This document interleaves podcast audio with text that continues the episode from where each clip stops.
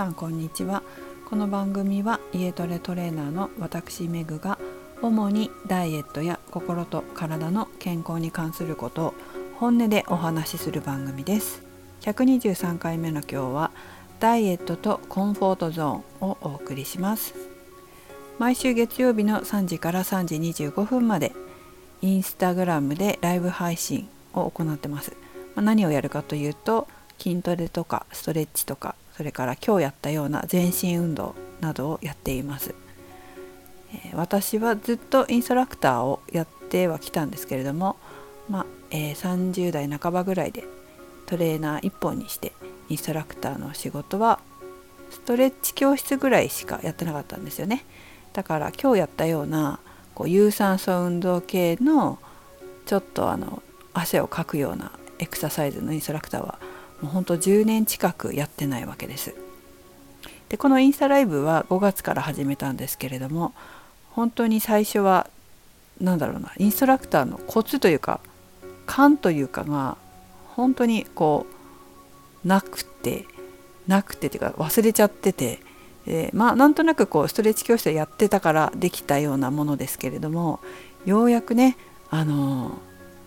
勘を取り戻せたなというふうに最近は感じます。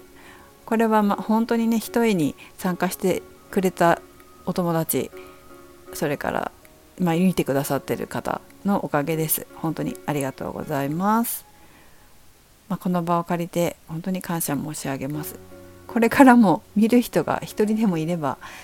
まあ、少しどれぐらい続けられるかわからないですけどやれる範囲でやっていきたいなと思いますのでよかったらご覧ください、まあ、アーカイブもありますのでちょっと今日のはね音楽が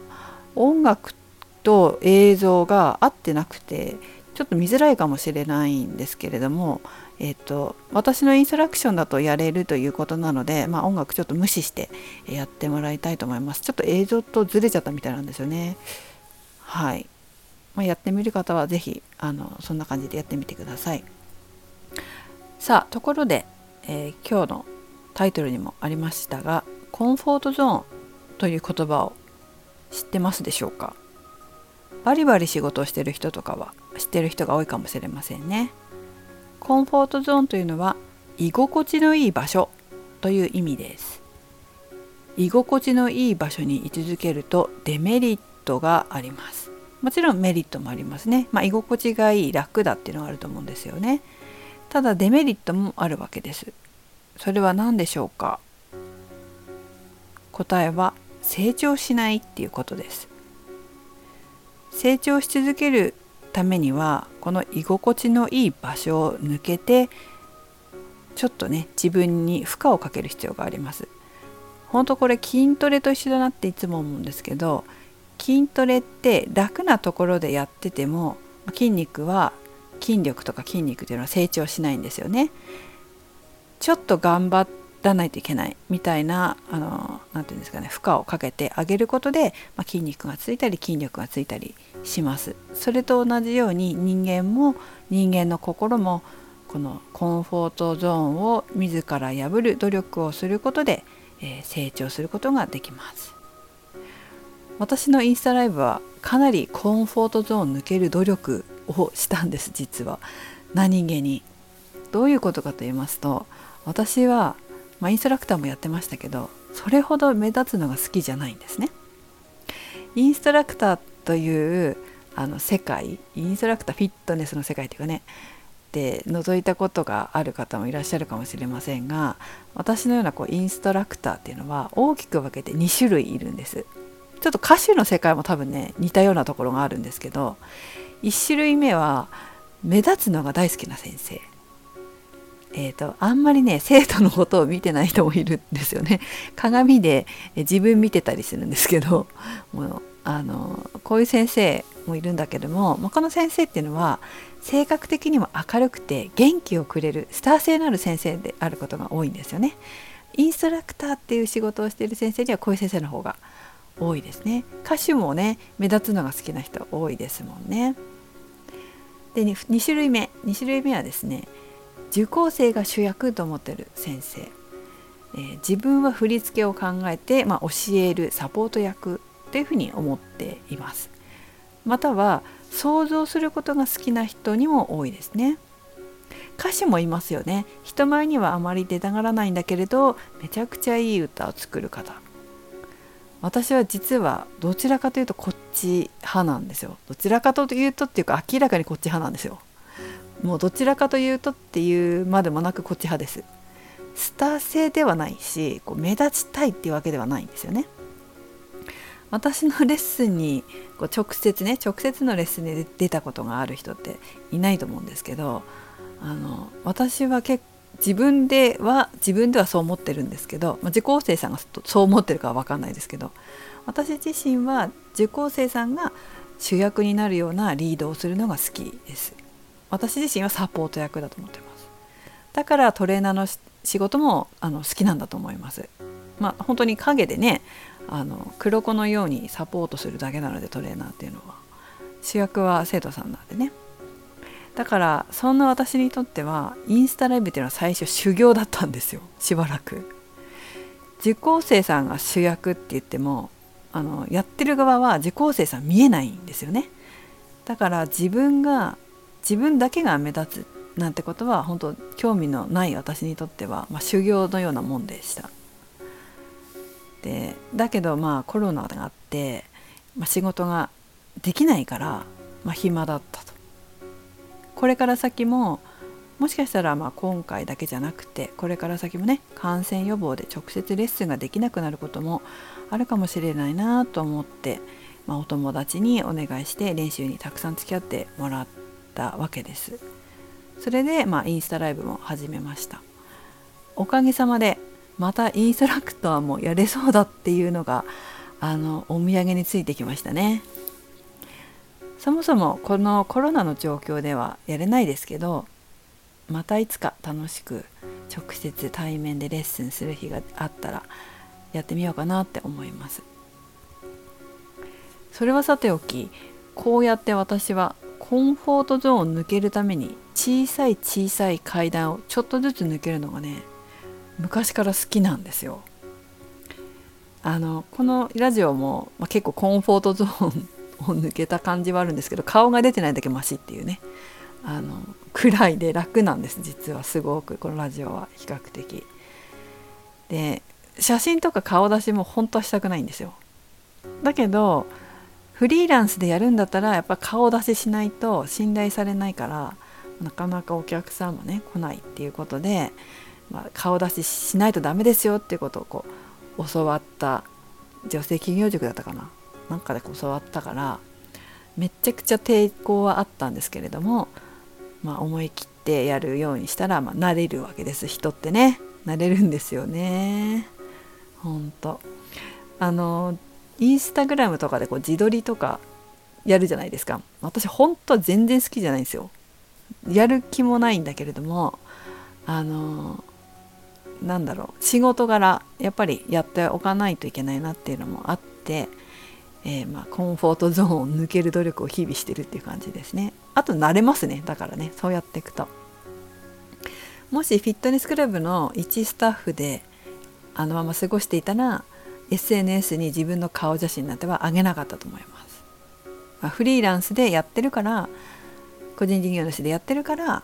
あのやってるっていう感じですね。だけどまあそれもねコンフォートゾーン抜けると本当楽にできるようになるもんですね。まあ結構今今はまあ、そんなに抵抗もなく、まあ、やあなんていうかな。興味もないけど、まあ、抵抗なくはできます。でもこれってダイエットも同じですよね。家でぐうたらして何にもしないで好きなもの食べてるのってなかなかこう楽だわけじゃないですか。これをやめるっていう一大決心もある意味コンフォートゾーン抜ける努力の一つなわけですよ。やりたくないけど運動する。変色だったんだけどバランスのいい食事に変える。これも一つのコンフォートゾーンの抜けるっていうその一つだと思います。だからあのダイエットをやろうって決めて何か行動し始めたっていうのは素晴らしいことだと思うんですよね。素晴らしい努力です。本当にもう自分を褒めた方がいいですよね。コンフォートゾーン抜ける時ってちょっと頑張んなければいけないじゃないですか。そういう時はやっぱり大事なことは自分のことを頑張った頑張ってるって褒めながらやるっていうことですね。あの人に褒めてもらうようもらおうと思わないことっていつも言ってますけど自分で自分を褒めるっていうことがやっぱ大人にはとても大切です。コツはやっぱりいつも言うように6歳の子供の自分をイメージしてその小さい自分を褒めると、まあ、感情脳に訴えられるので効果的ですよ。是非ねコンフォートゾーン抜ける努力をしようと思ったら、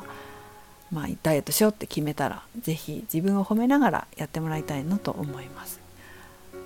なかなかやっぱりそのコンフォートゾーンを抜けたがんない人もいるんですよね。えーと、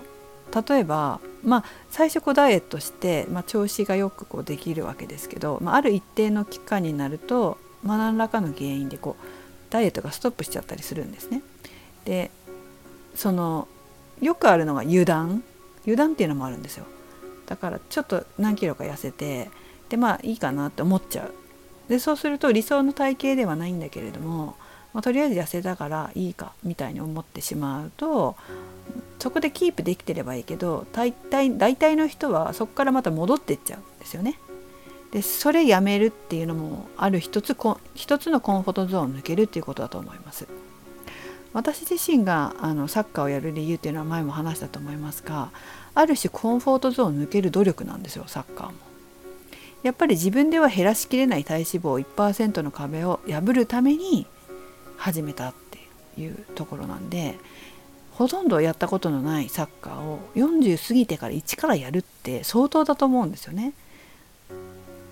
自分で言うのもなんですけどなかなかやっぱりその誘う周りの人ねサッカーいいよやろうよって言ってもやっぱり行きたいと思わないやったことないからですよね。だけどまああの何でもいいと思うんですけどサッカーじゃなくても私はたまたまサッカーしかなかったからサッカーやったっていうだけであって何でもいいからその自分の壁を越える何か一つやってみるっていうのは重要だなって思います。でその先にあるものっていうのもまた素晴らしいわけですよ。例えば私がやったサッカーであればもちろんね1%の壁を越えたっていうだけではなかったわけです。チームスポーツの面白さとかチームワークの面白さとかそういう仲間との友情だったり私が得たものは大きかったんですよ。結構そのあまあフリーランスでやるぐらいだから一人で何でもやるのは苦じゃないわけですね。一人でやるのが好きだからフリーランスになれるわけでその組織でやろうっていう考えはもともとなかったんです。だからそのチームワークサッカーでやることであ組織でやるのもやっぱり面白いかもしれないなこう一人で仕事するんじゃなくてちょっと組織作ってやってみようかなっていうふうに思えるようになるっていうのも大きなね私にとっては宝なわけです。だからあの宝をねそのコンフォートゾーン抜けた先の宝つまりまあダイエットで言えば痩せるまあ、痩せた上でもっと付随していいことが起こるわけじゃないですか。例えばこの太ることで自信がなかった女性として自信がなかったものが自信がついてあの彼氏ができるとか結婚できるできたとかあの好きな服を着れるとかやっぱりこのコンフォートゾーンを抜けた先のご褒美っていうのは理想予想している以上に大きいものだと私は思います。このコンフォートゾーン抜ける努力って本当ね何でも大事だなって思うんですよね。今日 YouTube である番組番組を見てたら、まあ、結構有名な人たちがそのコンフォートゾーン抜ける努力をしてるっていう話をしてたんですよ。まあ分かりやすいところで言うとホリエモンさん、まあ、ちょっと直接そのホリエモンさんが言ってたわけじゃないんだないくて、まあ、その話してた方が言ってたんですけど1年に12回自分がやりたくないっていうことを堀さんはやるらしいです。だから演劇してたんですね。去年から演劇やってたりとかあとお笑いしたりするらしいんですよね、まあ、そうやってその殻を破るっていうか、うん、やっぱり居心地のゾーン居心地のいいゾーンを抜けていかないと新しいものできないし成長もしていかないっていうのはやっぱりねこう有名な人とかやっぱりやってる努力みたいですよ。コンフォートゾーン抜けた人にしか得られない宝は大きいと思いますだって居心地のいい場所だ場所に居続けたら絶対得られないものが得られるんですもん是非ねこういう時代ですから小さな一歩を踏み出してそしてその変化を一歩ずつ歩み続けていきたいなと思いますし、えー、もしね新しいことにチャレンジしたいけど二の足を踏んでるという方がいたら是非小さな一歩踏み出してもらいたいなと思います居心地のいい場所を抜けたら必ず大きな宝が待ってます最後までお聴きいただきありがとうございました。めぐでした。